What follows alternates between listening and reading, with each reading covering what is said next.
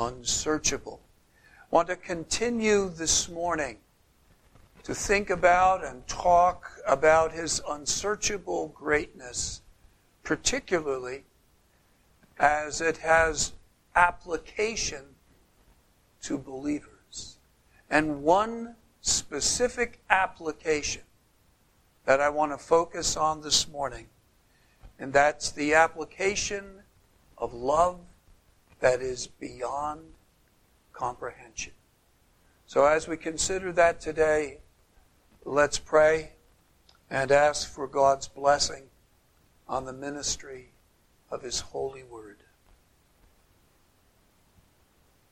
Father, we peer into mysteries that we cannot fully comprehend, and that is frightening. Because how can we do justice to what we can't even completely understand? Therefore, if ever we were in need of your light and your grace and your spirit to shine light on our hearts that we can benefit from your word as your people, we need your blessing today. And therefore, we plead with you because you are a God of grace. You are a generous Father who loves us, though we have not earned it or merited it, and we certainly don't deserve it. And we thank you for your great love. And we pray that by the Holy Spirit, it will shine light on our hearts, and it would not just be in our heads, but that it would be in our hearts when we're done today. And we ask it in Jesus' name. Amen. Now, in this message about God's incomprehensible love, I have an introduction, an exposition, and an application.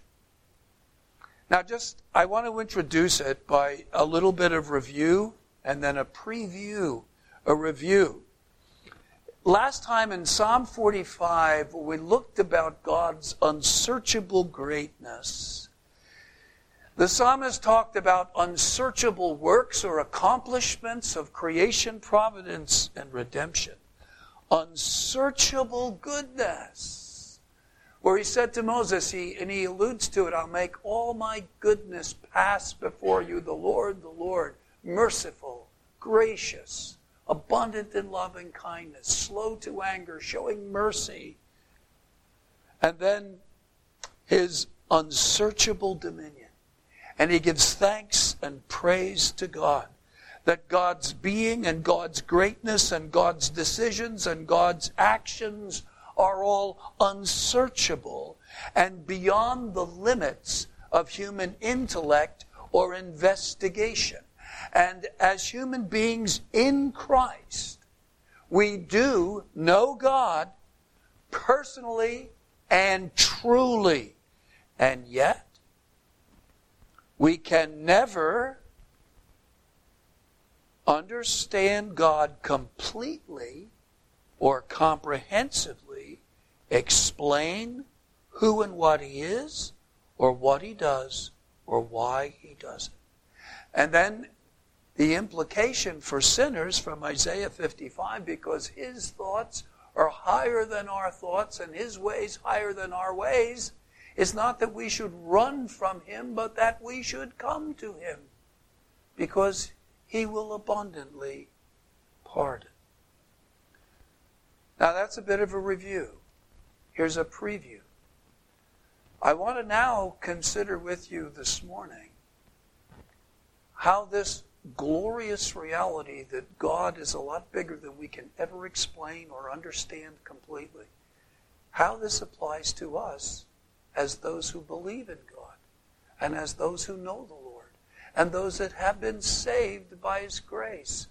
And for that, I want to focus on love that is beyond comprehension. And that's where I get into now an exposition.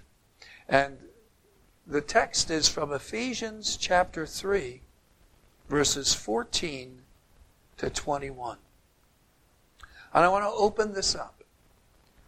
The reason I've selected this text is down in verse 19. This is the connection. Verse 19 shows us the connection between God's love, Christ's love, and God's unsearchable or incomprehensible greatness. That is, greatness that can never be completely and fully understood by human beings. The apostle says that he prays for them that they would know the love of Christ that passes knowledge. Literally, it says the surpassing knowledge love of Christ.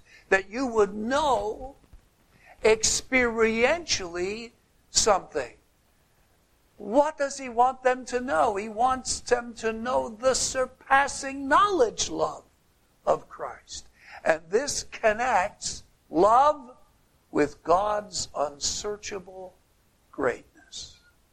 So, let's get into the exposition then of this particular text that focuses on incomprehensible love.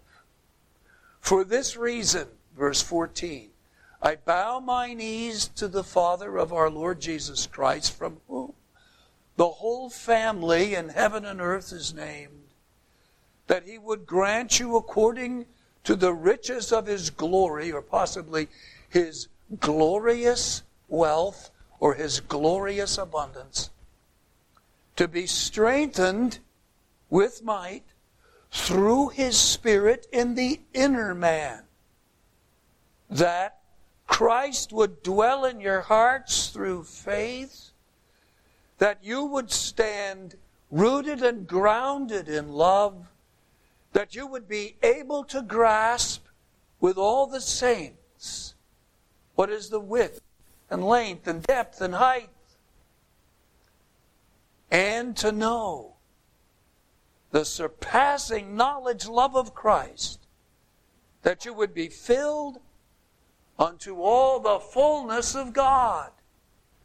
Now to Him who's able to do exceeding abundantly above all that we ask or think, according to the power that works in us, to Him be the glory in the church by Christ Jesus to all generations, forever and ever. Amen. Or it could be in the church and in Christ Jesus to all generations, forever and ever. Amen.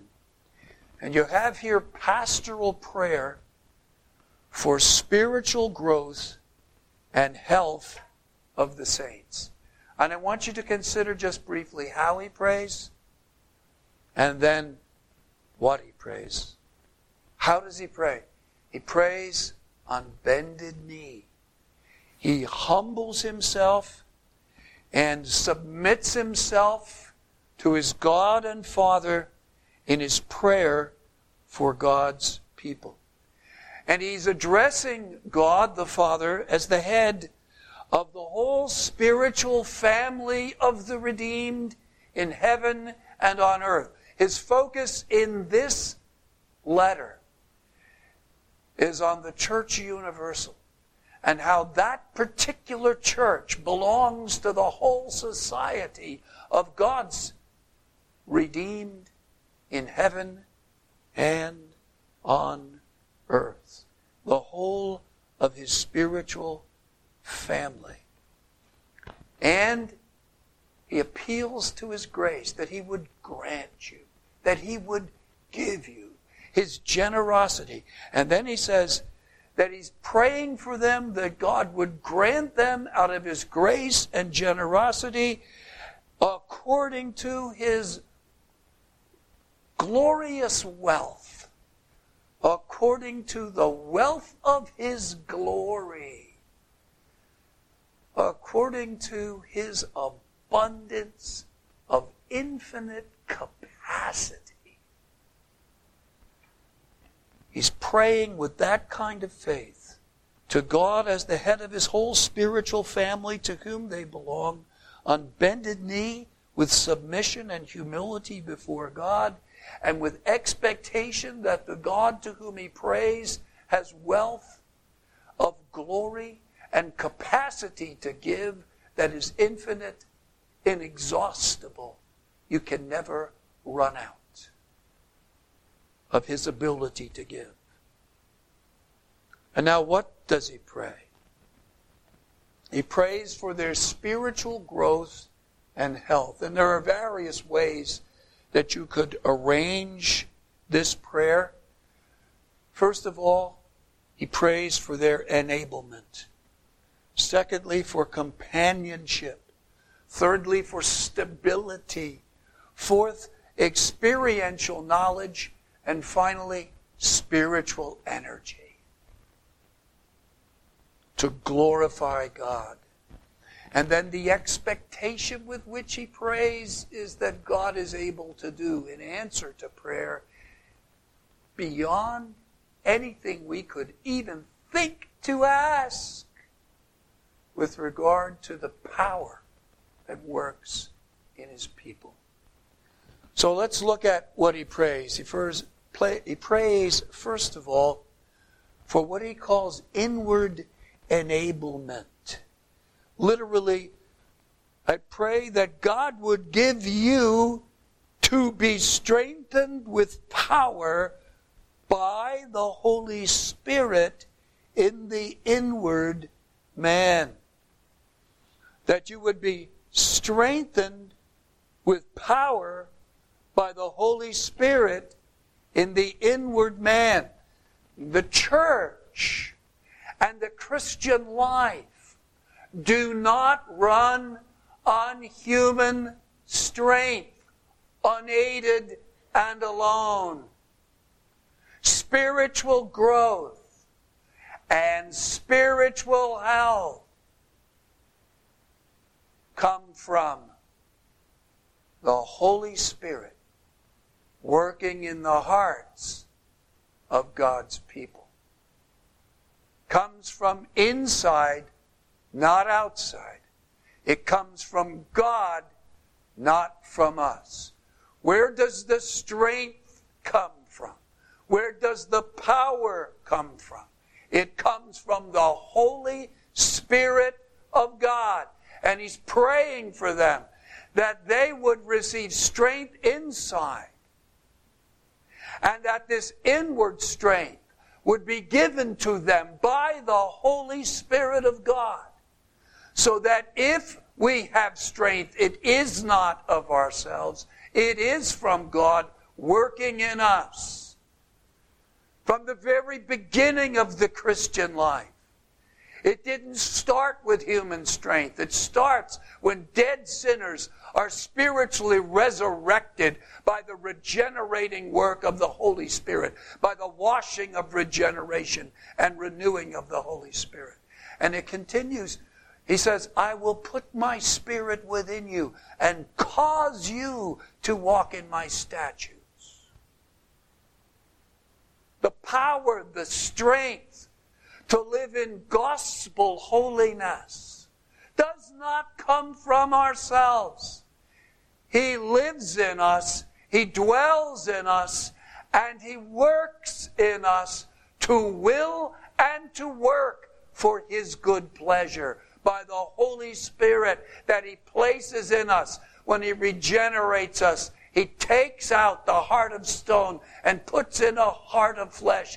The Holy Spirit morally renews the whole soul.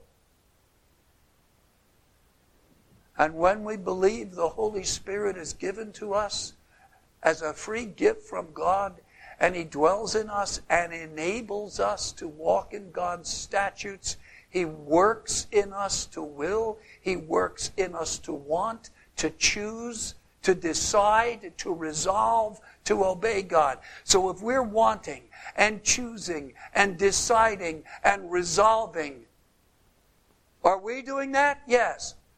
Who is working in us to do that? Who's working in us to resolve? Who's producing that resolution, those choices, those decisions? those desires. Who produces those? The Holy Spirit. Well, do I want it? Yes. Who produced that wanting in me? The Holy Spirit. Do I resolve it? Yes. Who produced that resolution in me? the Holy Spirit. Not my own strength. He works in us to will. He works in us to work also. Do I try? Yes. Who produced that trying? The Holy Spirit. Whatever I do, the Holy Spirit enables me to do it and produces that doing in me. And this is what he's praying for. He's praying for them that more and more the Holy Spirit will be working in them to strengthen them to will and to do what pleases God. Or he's praying for spiritual strength, inward enablement by the Holy Spirit. But he combines that with what I've called heart companionship. Heart companionship. Literally, it says to dwell the Christ, that he would grant you not only to be strengthened with power by the Holy Spirit in the inward man, but that he would grant you, literally, to dwell the Christ through the faith in your hearts. That he would grant you this, the Christ to dwell. In other words, that he would grant you that Christ would dwell. Through the faith, by means of your faith, in your hearts. Again, it's inward. And this time it's companionship. It's the special presence of God with you. That you would not live your life alone, spiritually alone, but that the companionship of the risen Christ would be your experience by means of your faith. That you would have Christ with you always in your hearts by means of your faith. That's what he's praying. The spiritual companionship. That through faith, receiving Christ, drawing near to Christ, relying on Christ, going to Christ, you would experience His special presence so that you would never, ever be spiritually alone, but always have Him with you. That God would grant you to dwell the Christ in your hearts through, by means of your faith that you would be exercising faith daily and experiencing the presence of the living Christ in your hearts. Thirdly, is also praying for something else. He prays for stability. Stability. And he uses a different form here. I don't want to get into a Greek lesson, but he prays for spiritual stability in love, that you would stand rooted and grounded. In love, that you would stand rooted and grounded. He uses a form that expresses the idea basically that the rooting and grounding has already taken place and that you would continue in that state of being rooted and grounded. So, he doesn't want them to have shallow spiritual roots, but deep spiritual roots. Shallow roots, what happens? Strong wind blows, it blows the tree over and it rips it up out of the ground. Ever seen trees uprooted? Seen that? Strong wind, uprooted. Couldn't withstand it. But he wants their roots to grow deep. And he wants the foundation not to be a wishy washy built on mud, but a foundation that is solid and stable and secure. So he wants them built and rooted deep, and then the rooting and those founding having been done, he wants that to remain steadfast in that state of being rooted and grounded. He's praying for their stability, spiritual stability. That they're going to withstand the storms and the difficulties of life and not be blown over or toppled by the afflictions and the persecutions, the difficulties and the losses, but that their rooting and founding would last, be permanent, and no difficulties and storms of life would blow them over, destroy them, and topple them. and that they would be rooted and grounded, held up through everything by the love of God.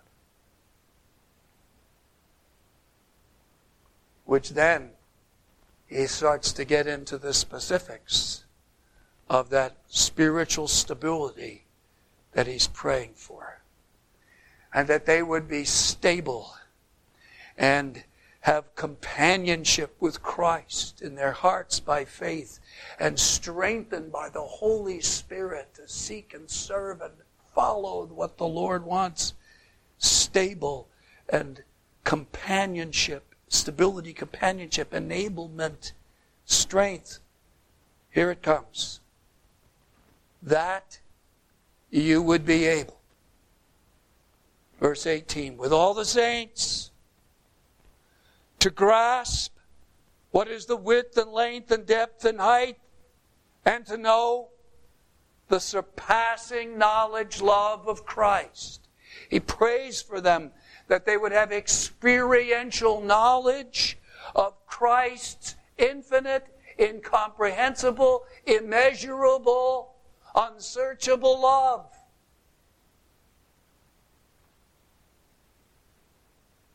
When they have that, stability. In order to have that, they have His presence. In order to have that, they need the strength of the Holy Spirit.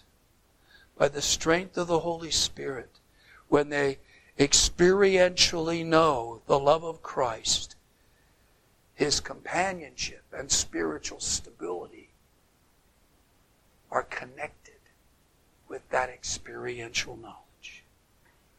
And he says, first of all, I want you to be able to grasp the dimensions. Now, I try to, how am I going to illustrate dimensions? Well, he talks about the width and the length. So,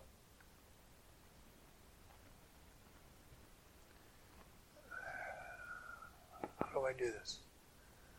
I'm looking this way, forward, backwards. There's my width.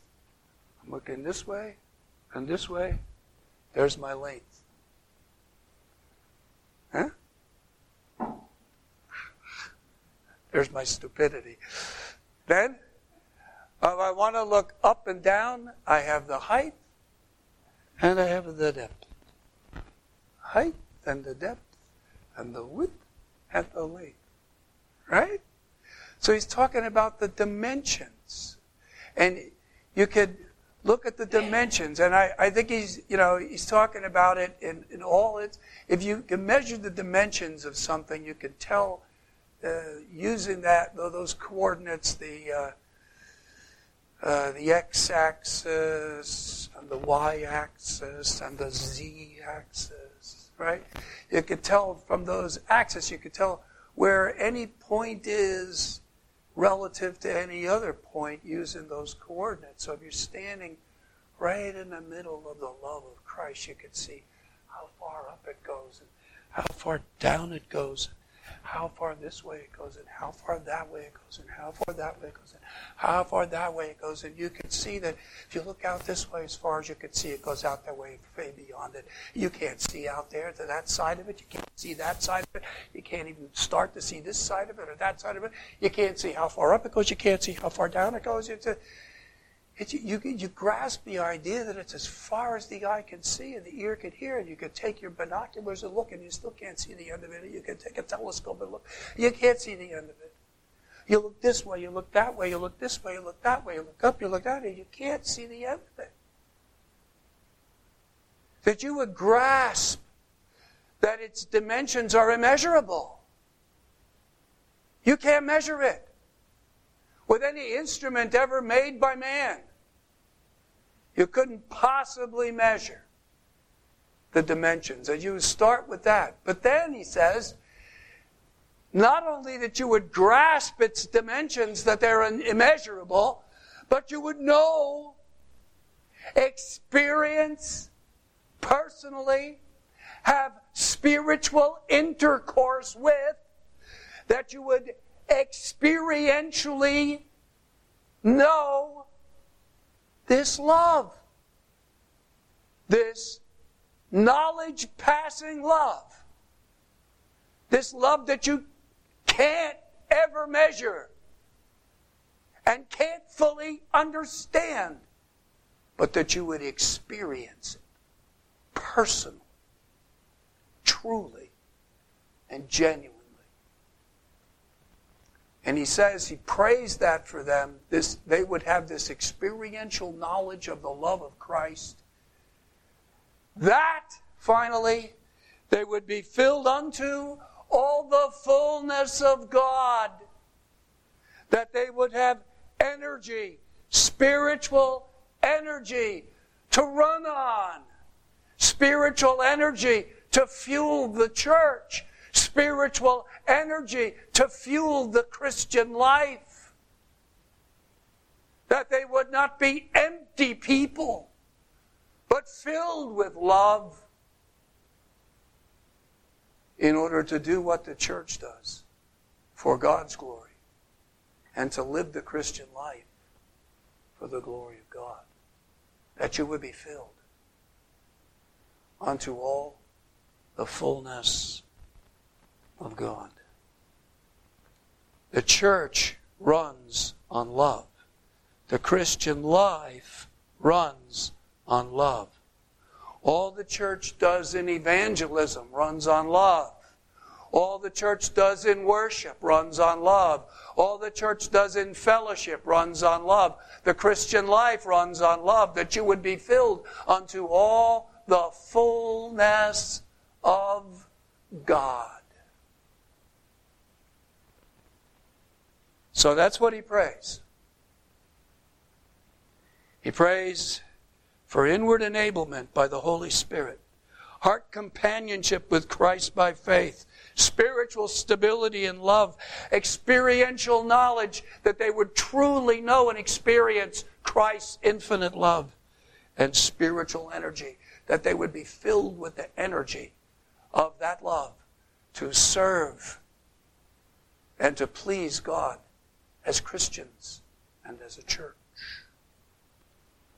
He prays for their spiritual growth and their spiritual health as saints. Which brings me to the final thing I want to address this morning, which is the application. Also, if the church runs on love and Christian life runs on love, so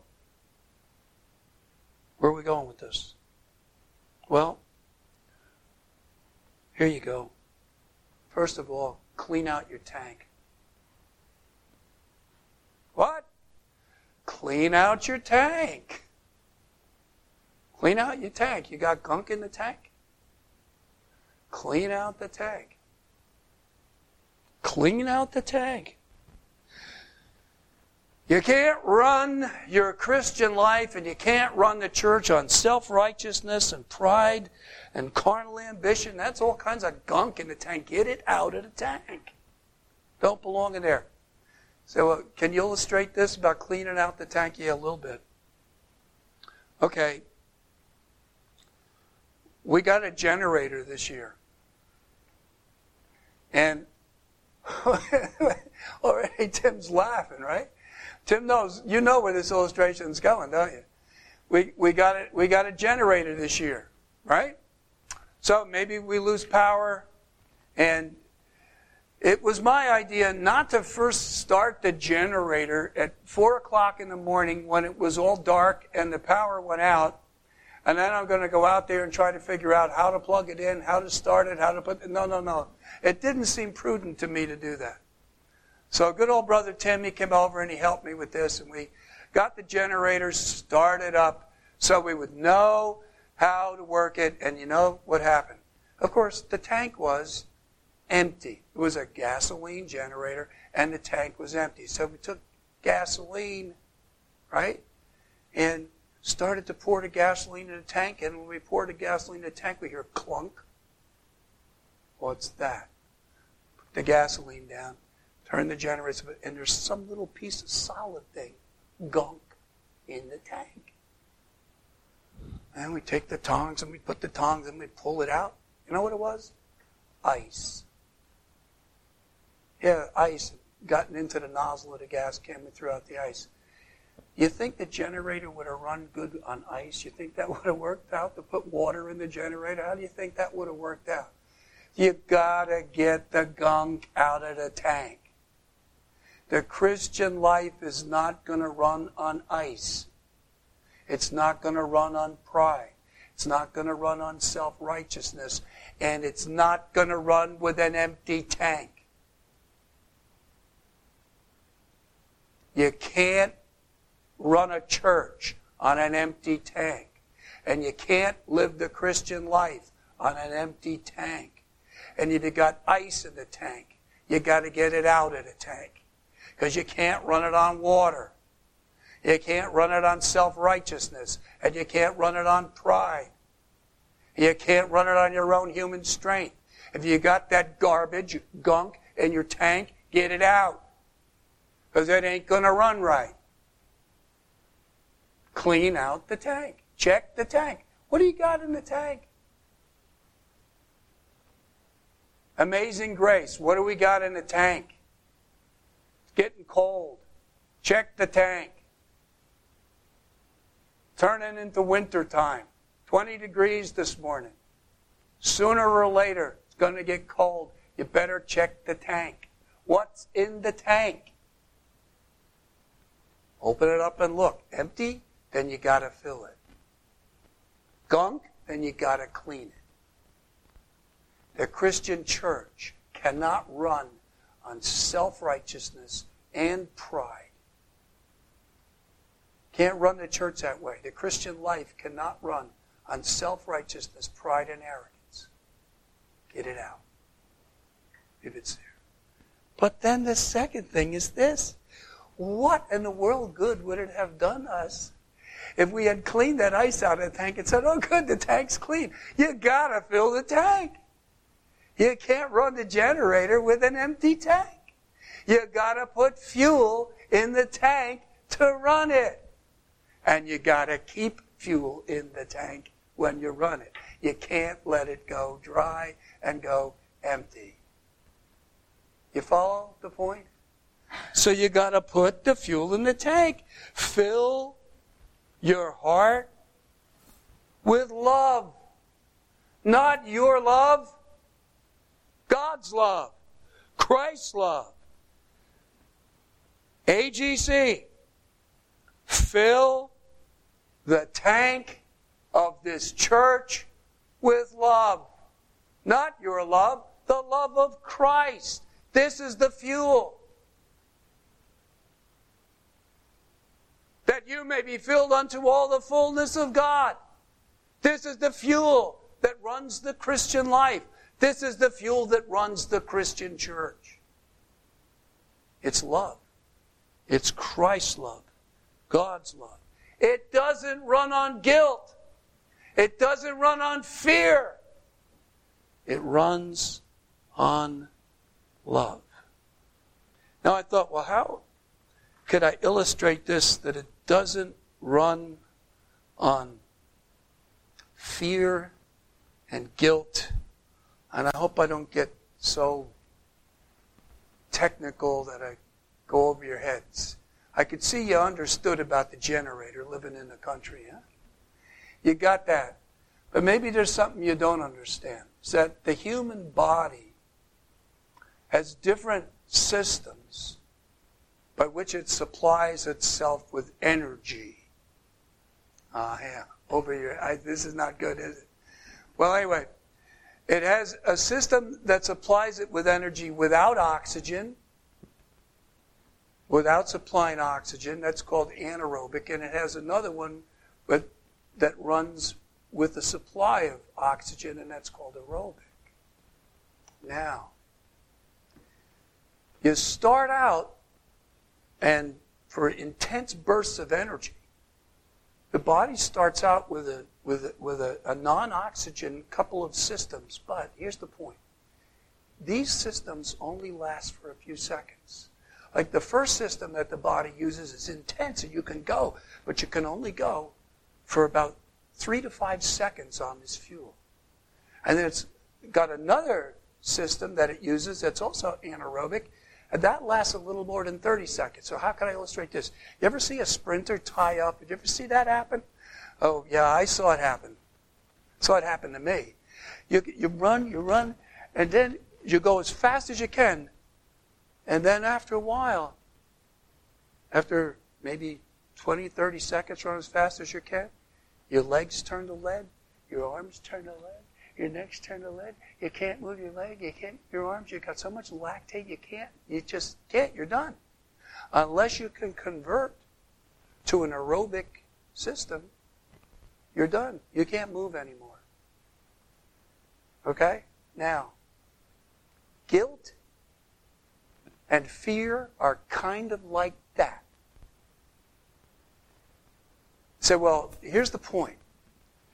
Do you see yourself as a hell deserving sinner? Yes, I do. I'm a hell deserving sinner. And I'm aware of my sin. And I'm ashamed of my sin. And I'm guilty for my sin. And I know that I deserve to go to hell. And there's a fear that I deserve to go to hell. And a righteous God is going to send me there. And that does fuel me spiritually. But I don't live on that. That maybe lasts three to five seconds. And where does that lead you? It leads you to Christ. And then you don't run the Christian life on that first three to five seconds. If you do, you tie up like a sprinter that's trying to run full out for 500 meters. And at about 300 meters, his legs turn to lead, his arms turn to lead. You can't run the Christian life or the Christian church on guilt and fear. They have a place, but the place is to make you feel your need of Jesus. Can't run your life on it, you can't run the church on it. But you have to run your life on and the church on is not guilt and fear, it's love. That's like the, the aerobic energy supplier of the Christian life.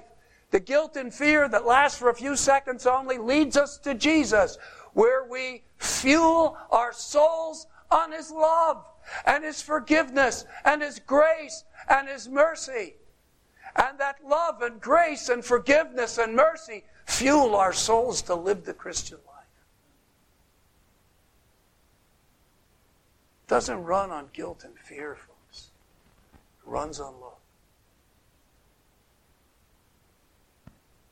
And it's a sad thing when somebody totally misconstrues the Christian life and thinks this is a religion that's only made about guilt and fear and that the whole thing is about if you don't do everything God wants and you're living in this awful guilt and this awful fear that God's going to damn you and that's the only thing that ever motivates a Christian. No, no, that is a complete misunderstanding of the Christian life. It's a distortion. It's a caricature. It's a total perversion of the Christian life. That's not what the Christian life is about at all. It's true that I'm a hell deserving sinner, and I know I deserve to go to hell, and a just God has every right to send me there. And that's what motivated me to come to Jesus. And every time I continue to sin, I understand that I'm a hell deserving sinner saved by grace. But what fuels my life is not guilt and fear, it's love. It's the love that Jesus has for wretched, hell deserving sinners like me and you. It's about grace and love, mercy, forgiveness, kindness. Drink on that. Fill your soul with that.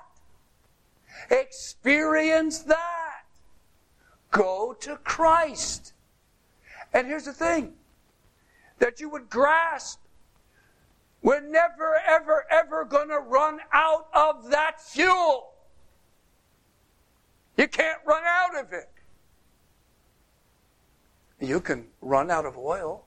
You can have shortages and lines and everything else. But you can't run out of love that's infinite, that you can't even measure this way and that way and this way and that. You can't measure it. You can't run out of it.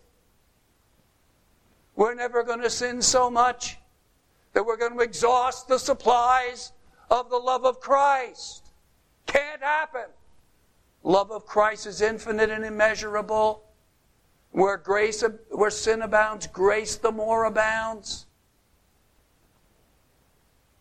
Now, I only can mention this briefly today, but it seems to me that the whole message is coming to this point right here. And maybe I'll take a whole week next week and just expound it. Here I'm telling you, right? You don't run the Christian life. It's not fueled ultimately on guilt and fear. It's fueled on love. How do you fill your tank? How do you do it? In the state of New Jersey, where I grew up, they wouldn't let you put gas in your own tank. Had to have an attendant do it. But out in Michigan, you learned how to fuel your own tank. Right? And here in New York, you got to put your own gas in your own tank. Don't you? Isn't that nice? You all know how to do that, right?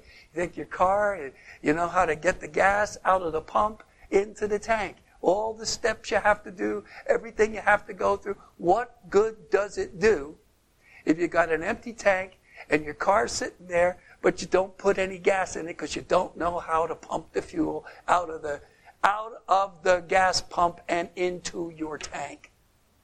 What good is it? Didn't help you, did it? You're not going anywhere because your tank's still empty because you know where the gas is, but you don't know how to put it in the tank. Capiche? So, how do you put the fuel of Jesus' love in your spiritual tank? How do you do that? What do you do? So I say, this is what's all coming to. But what good is it? You say, oh, let's, oh, yeah, great, cool, and you leave here empty. How did I help you if you go out of here empty? Did that help you? No. Didn't help anybody.